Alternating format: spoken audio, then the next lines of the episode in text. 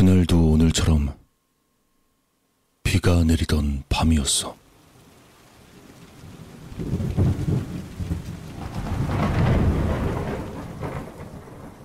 그때도 이렇게 친구들이랑 술을 먹고 있었는데 그날따라 동네에 있는 폐가 이야기가 나왔어.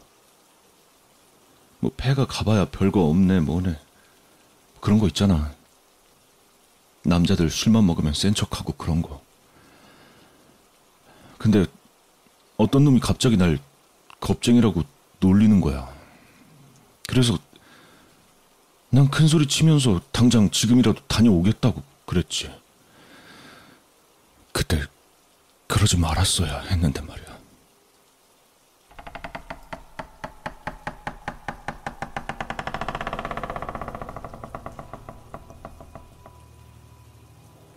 막상 도착하니까 분위기가 장난이 아니더라고. 그래도 그렇게 큰 소리를 쳤는데 안 들어가기엔 좀 쪽팔리잖아. 핸드폰으로 길 비추면서 폐가 안으로 들어갔지. 안쪽은 생각보다 더 넓더라고. 한 발, 한 발. 조심스럽게 들어갔지. 솔직히 진짜 무서웠어. 안은 어둡지. 조용한데 내 발자국 소리만 들리지. 뒷목이 새하게 누가 계속 쳐다보는 것 같지. 예전에 봤던 공포 영화들이 한 천 배는 무섭게 계속 생각나지. 구석에 뭔가 갑자기 탁 튀어나오는 것 같은 상상 계속되고. 근데 한 반쯤 들어갔나? 갑자기 내 발자국 소리 말고 다른 소리가 들리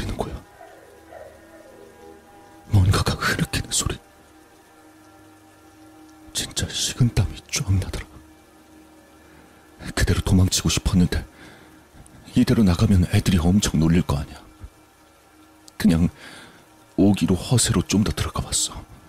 소린 계속 나고 있었고 나도 모르게 숨을 죽이고 그냥 조심스럽게 그 소리가 나는 쪽으로 움직였어. 그때가 내 인생 통틀어 가장 긴장되는 순간이었을 거야 아마. 5미터쯤 앞에 살짝 열려있는 방 안에서 소리가 나는 것 같았어. 거기서 진짜 고민 많이 했어. 저기만 열어보고 갈까 아니면 그냥 돌아갈까. 그리고 내 생애 최악의 선택을 한 거지. 거의 오기에 가까운 용기를 내서 그 안을 봐버린 거야. 그때 내가 뭘 받는 줄 알아? 어?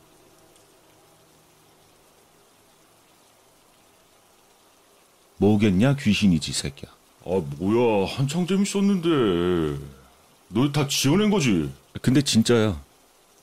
근데 나도 바로 도망쳐 나오느라고 자세히 보진 못했는데 어린 여자의 귀신이었어. 문 반대쪽 벽에 서서 고개를 숙이고 있었어. 옷은 새하얀색인데 옷이 피랑 얼룩 같은 걸로 되게 더러워져 있었고 고개를 푹 숙이고 긴 머리가 앞으로 쭉 늘어져 있었어. 그리고 어, 얕은 신음소리를 내고 있는 거야. 야, 니들이 그걸 봤어야 되는데 진짜 장난 아니게 무섭거든.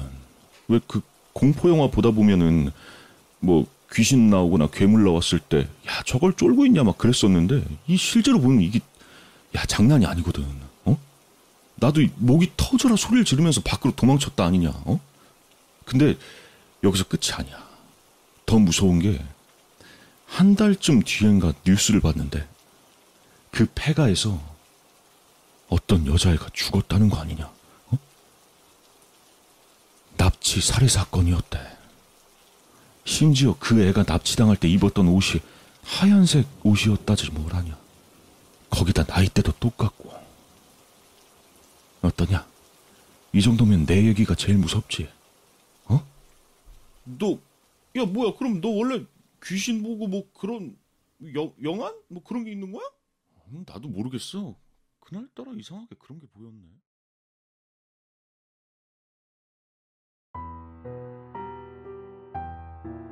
친구 녀석이 우릴 둘러보며 음산하게 이야기를 끝냈다.